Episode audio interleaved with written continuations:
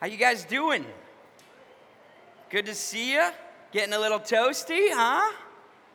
Not too bad yet. We'll try to keep it at 30 minutes so you guys don't get crazy.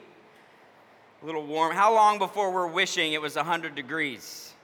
You know, is it like a month from now, maybe two months, right? Like, gosh, remember it was 100? I would take that right now. If you think it's hot, wait for the sermon, all right? Chapter 2, we're starting chapter 2. Congratulations, by the way. We're about to pour on the heat. We are dead in our trespasses and sins. I'm just kidding. It won't be that. It won't be that intense. I mean, it could be. I don't know. We'll see. We'll see what happens. Uh, I'm sorry I missed the barbecue last week. I had a baby uh, a, a week ago or something. Thank you.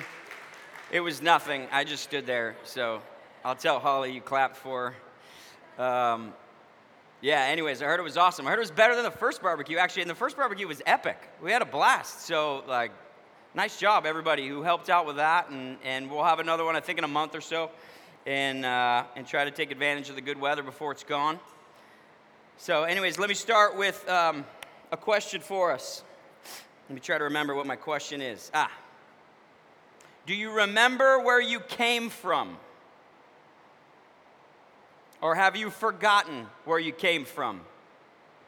As Christians, do you remember where you came from? Do you remember what you were saved from? Or have you forgotten? That, that idea, that phrase, remember where you came from, it's important, it's, it's powerful, it's what's used in, in culture, in, in society. The great poet and singer, one of Jesse's favorite, uh, Jennifer Lopez, I'm going to forget. I thought I could remember this. She wrote a song in 2002. It's, it's, um, it's an interesting song. It gets stuck in your head. Don't be fooled by the rocks that I got. Right, Jesse? Do you want to sing the rest of this? I'm still, I'm still Jenny from the block. Used to have a little, now I got a lot. No matter where I go, I know where I came from. The Bronx, apparently, is where she came from. And she's saying that so she can tell people she's still down to earth, right? Fame hasn't, uh, hasn't made her crazy, but has it? I don't know. Remember where you came from. This is the idea that, we, that, we're, uh, that we're reading about in the beginning of chapter 2. It's a powerful idea. It, remember where you came from helps you know where you are, right? It gives you perspective to look back on your life and say, gosh, remember back when? It helps you to understand where you are. I've been doing this lately with ki- my kids. I just had number four, and so I think back to these other kids and think we're looking at baby pictures from the other three, and we're comparing how they look to each other. And it's like, I cannot believe that Henry and Lucy and Penny are this big now. They were just this tiny little baby, just like Charlie is right now. And it's crazy to remember where they came from and to, to look at where they are now. You can do this with a business too. We got business owners here. You think back fondly of how the business was started. You know, it's just a few of us. We were just getting going. Look at us now if you're fortunate enough to have your business grow. Man, it's, it's, it's awesome. I cannot believe it's double the size or it's 10 times the size, whatever it is. It gives you perspective to look back, to help you see where you are now. And it can also keep you from going back to the old ways if the old days were unpleasant. You think about the child of the alcoholic who won't touch a drink, who won't sniff a drink. Because why? They remember where they came from. I had dinner with a neighbor the other day and, and I offered him a beer and he's like, no, no, don't touch the stuff. No way. I think his dad or his brother, I forget who, had a horrible drinking problem. Remembering where he came from, remembering what he experienced, is not only helping him understand where he is today, it, it, it keeps him from going back to what he experienced. That's what Paul is doing in chapter 2, verses 1.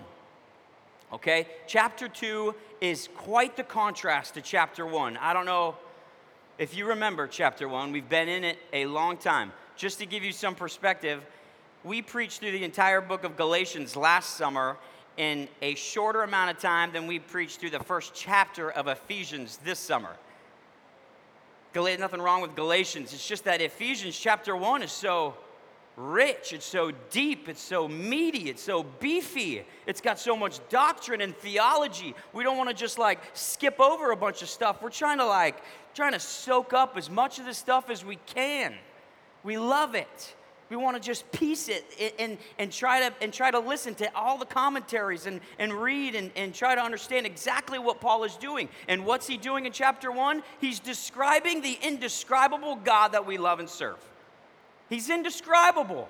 But Paul is doing his best to, do, to describe him and doing a fantastic job. He starts in chapter one with this great blessing, this high, lofty praise of God. Blessed be the God and Father of our Lord Jesus Christ, who has blessed us in him with every spiritual blessing in the heavenly places, right? This, this high and lofty place. He's, he starts with a blessing, and then he ends chapter one after going through a bunch of stuff with the, the greatness of his power, the immeasurable power of God. This is how Paul starts Ephesians, this, this grand, lofty description of God. And then we get to chapter two and we like fall off a cliff. And you were dead in your trespasses and sins in which you once walked. We go from this high, great uh, uh, description of God to the description of us, and it's, it's brutal. He's describing the depth of our depravity and he's reminding us of where we came from. If you, uh, if you put up verse 1, we can kind of piece through this a little bit. And you were dead, excuse me, and you were dead in your trespasses and sins. It's past tense. He's saying you were dead. He's talking to Christians in Ephesus. He's talking to us as Christians. You were dead in your trespasses and sins. And at the end of verse 3, I'm only covering verses 1, 2, and 3, he says, And were by nature children of wrath, like the rest of mankind. He's reminding us that it was our nature that was sinful. We were born sinful. This is important to understand. We need to be reminded of our sinful nature. We're not born good and then go bad. We were born bad. We were born evil. Charlie, my little 10 day old Charlie, is sinful from birth. And not just because he peed on me the other day, or he, he also pooped on his sister, which was just rotten. This is actually a funny story. So, his, my uh, number three child, who used to be the youngest, uh, when we found out we were pregnant, which was a surprise, um, my oldest son, Henry, took Penny, who's number three, who used to be the youngest, took her aside and said, You know you're not going to be the cute young one anymore, right? You believe that?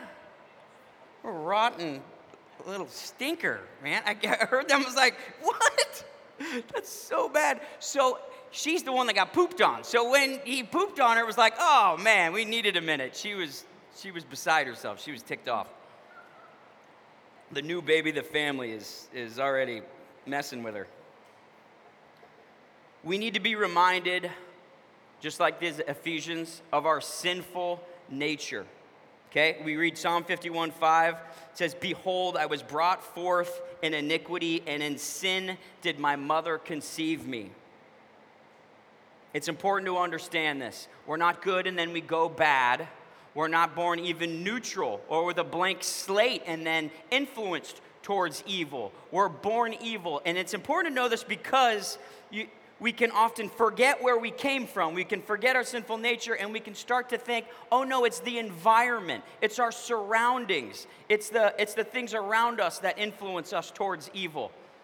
That's it. That's it. That's not, I mean, that, that is, there is some truth to that. Those are issues. Our environment can create issues for us. But the bigger issue, the, the one that Paul is dealing with, is our sinful nature. If you think it, the environment around you is the big is the big problem you're going to think oh if i just rearrange the pieces if i just get uh, uh, if i get my kids a good education if i just if we just fix the economics of the world if we just put the right people in power if the politics are right then society will flourish then we will get rid of a sinful you know suffering community And that's not how it works. That is not the way that we're going to fix the world. We are going to fix the world by being reminded of our sinful nature. Sin is not external, sin is internal. Jeremiah says the heart is deceitful above all else. And then Jesus backs him up in Matthew 15 what comes out of the mouth proceeds from the heart, and this defiles a person. For out of the heart comes evil thoughts murder, adultery, sexual immorality, theft, false, false witness, and slander. The problem is not external. The problem is internal. Sin is within. And Paul is reminding us of this. And in particular, three different ways that our sinful nature can be led astray. These are things that have happened to us before we were Christians. These are still things that can plague us. Three different areas that he talks about. He talks about the world, the flesh, and the devil. In verses uh, 1 through 3, he covers all three of those. Let's go through them. Let me reread the verse 1 so we can kind of do a run up to what how he uh, mentions the world. And you were dead in the trespasses and sins in which you once walked following the course of the world. What is the world? I listened to a bunch of um, commentaries this week, and I was listening to Martyn Lloyd-Jones from the an English preacher from the 50s, and he summed up the world as life without God. The world thinks it doesn't need God. The world doesn't want to depend on God. Someone else that my brother just, just texted me this morning, I forget who this is, uh, Sayers, I think. So secularism is also another, wor- another word for the world. Secularism is the attempt to create a system for human flourishing in which the presence of God is absent we need to be reminded that our old nature, our sinful nature, which as Christians it, it, does not exist anymore, we have a new self, it says in Colossians 3. Our old sinful nature can be led astray and we can follow the world, the secular world that says it doesn't need God, it doesn't want to depend on God. The world, especially the West, in our, in our country in particular, is all about the self sufficient man, the independent man the autonomous man, the prideful, the arrogant man that says, We are our own Lord and Savior. I'm not just talking about men, obviously, mankind here does this. We look around at everything that we've created. We look around at the, at the world we live in and say, Look at what we've done. A couple hundred years ago, it was a challenge just to, just to put food on the table. How hard is it to put food on the table now? Like, you could be putting your feet up and be like, uh, steak sandwich, you know? And it'll show up on your door. I can run my business from my phone. What do we need God for? Is what the world says. Why do we need Him? We've got it all figured out. We are our, our own moral compass. We are our own Lord and Savior. I will determine what's right and what's wrong. This is the way of the world, the world that doesn't need God. John Mark Comer. He's a guy from Portland who's pretty influential and wrote an entire book on the world, the flesh, and the devil. And I just got to tell you a side note here. I read this book six weeks ago and I couldn't remember a thing from it. I'm so ticked. Uh, I don't know if you've ever done that, but I really wish I could uh, recall a bunch of stuff from this book because it's all about it. I know it was good. So I Googled summary of Live No Lies, which is the name of his book, and found a bunch of stuff just in two or three quick pages, all the high points of, of his book. If you ever, if somebody suggests a book to you or, uh, you know, someone recommends that you should read a book, I recommend Googling the summary of the book. And if it's good, if the summary is good, then you can go deeper and read the whole book for yourself. Anyways, side note there. Comer says we're in danger of having a DIY faith, okay, where we're we're our own Lord and Savior. We'll choose what we believe. We'll choose our own religion, right? We, will take a mix of a little bit of Christianity. This is what the world is doing. We'll take a little bit of uh, individualism. We'll take a little bit of consumerism. We'll take, uh, maybe we'll take some secular ideas about sexuality, and we'll create our own little packaged religion. Like, it's a, like, like we're picking from a menu. You know, like, oh, uh, don't lie, cheat, and steal. That looks good. I'll take some of that. Like the golden rule is always cool. I'll, I'll do that. The rest of Christianity, I'm not, I'm not so sure about. I'll take a little bit of individualism, rugged individualism, right? Let's pick ourselves up by our bootstraps. That's how the country was formed. That's how we should continue. We want to be self sufficient, we want to be self dependent. So we'll do a little individualism. I mean, after all, God didn't God say uh, God helps those who help themselves? No, that's not what God said. God says the exact opposite of that. Take a little Christianity, a little individualism, a little bit of uh, consumerism. You know, if an, an, entity or an organization doesn't uh, align with exactly all the values and the, the, the things that I love, I'm gonna, I'm gonna cancel them. I'm gonna leave them a terrible review. I'm gonna uh, trash talk them online. So we'll take a little consumerism and then, of course, sexuality, Christian sexuality, traditional values. It's so boring, right? I wanna mix that up a little bit. Let's let's get more festive with sexuality. This is what the world does it's creating its own religion. This is the secular religion. And if we follow the world, if we're not careful and we're not reminded of our sinful nature, that's likely to follow behind the world, which is life without God, that will lead to death, not life. John 17 says, This is eternal life that they know you, the one true God, and Jesus Christ, whom you have sent. That is life. Rejection of God is death. And we are dead in our trespasses when we reject God. Self sufficiency, self dependence, self reliance, self satisfaction, self righteousness. There's no greater sin than this, Martyn Lloyd-Jones says. Infinitely worse than sins of the flesh. We're all guilty of this. And we have a sinful nature that can lure us back into this. But we must be reminded that sinful nature is dead. We have a new life. But we need to be aware of what our sinful nature might, might lure us into. The next one was the sins of the flesh. We talked about the sins of the world, the sins of the flesh. This comes from verse 3.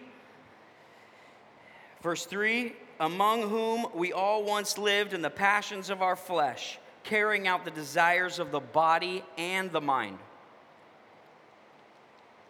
Sins of the flesh. These are the animalistic sins, the, our appetites, our desires, our passions of the body and the mind. This is hunger, this is thirst, this is pleasure. This is what our body wants to, wants to do. Are the, is hunger and thirst a bad thing? No.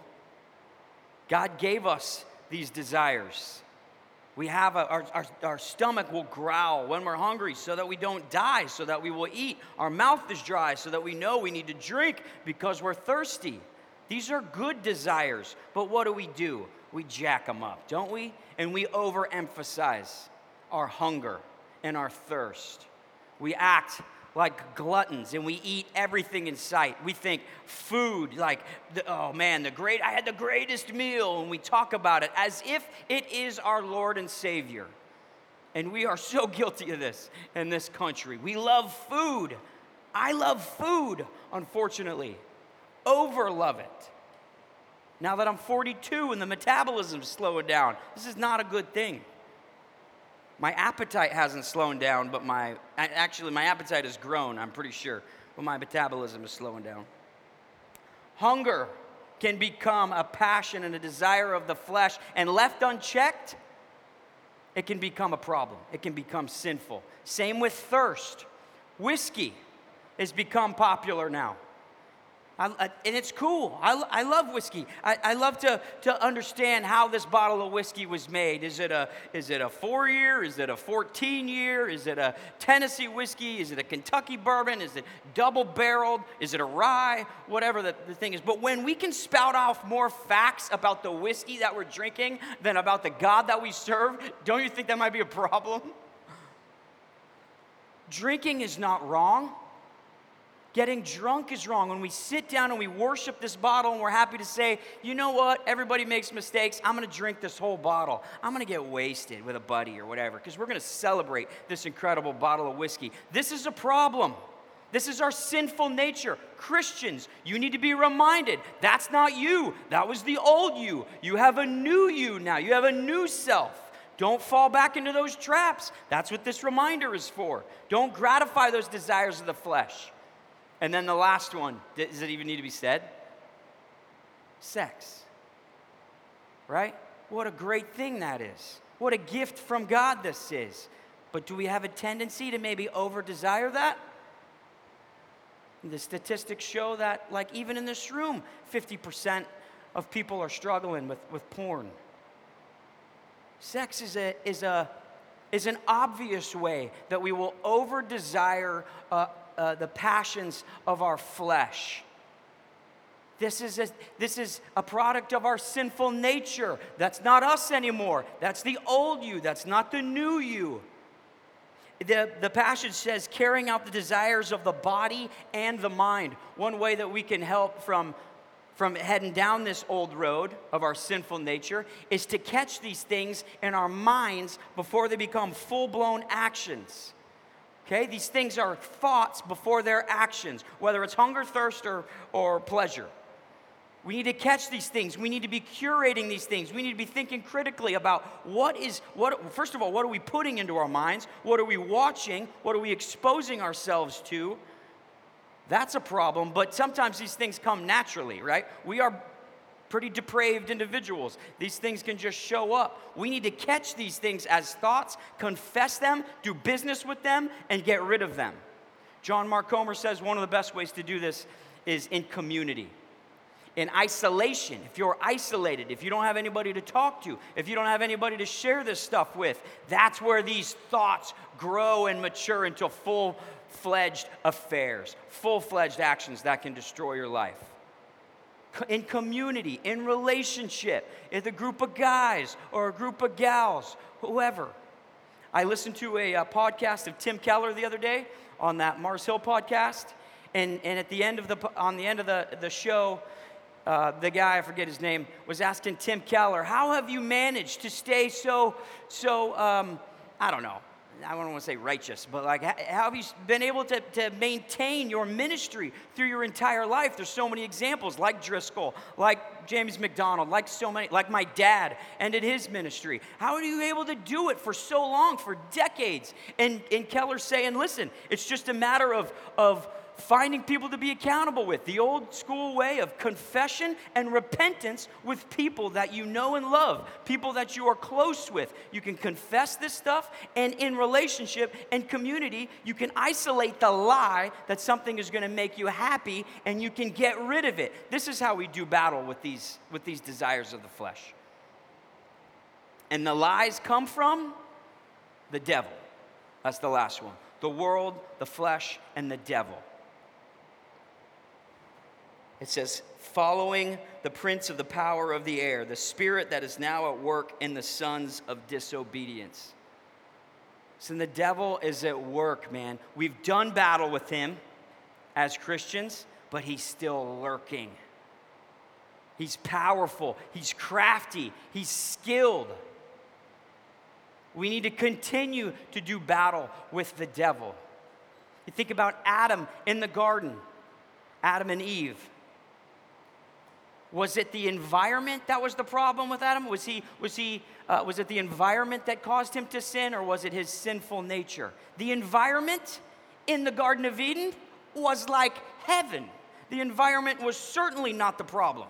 And Adam was righteous before that sin. But what happened?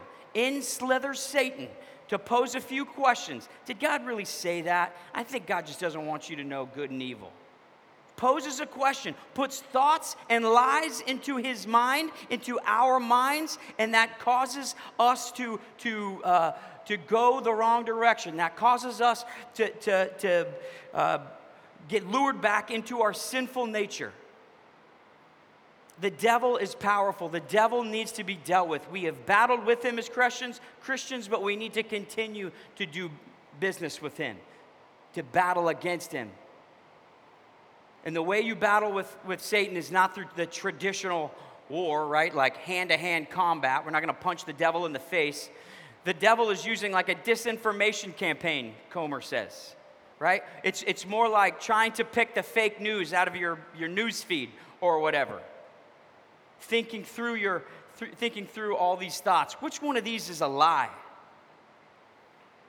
Is, which one of these is not true? Am I going to be happy if I go outside my marriage and fulfill this, this fleshy desire? Am I going to be happy following the world?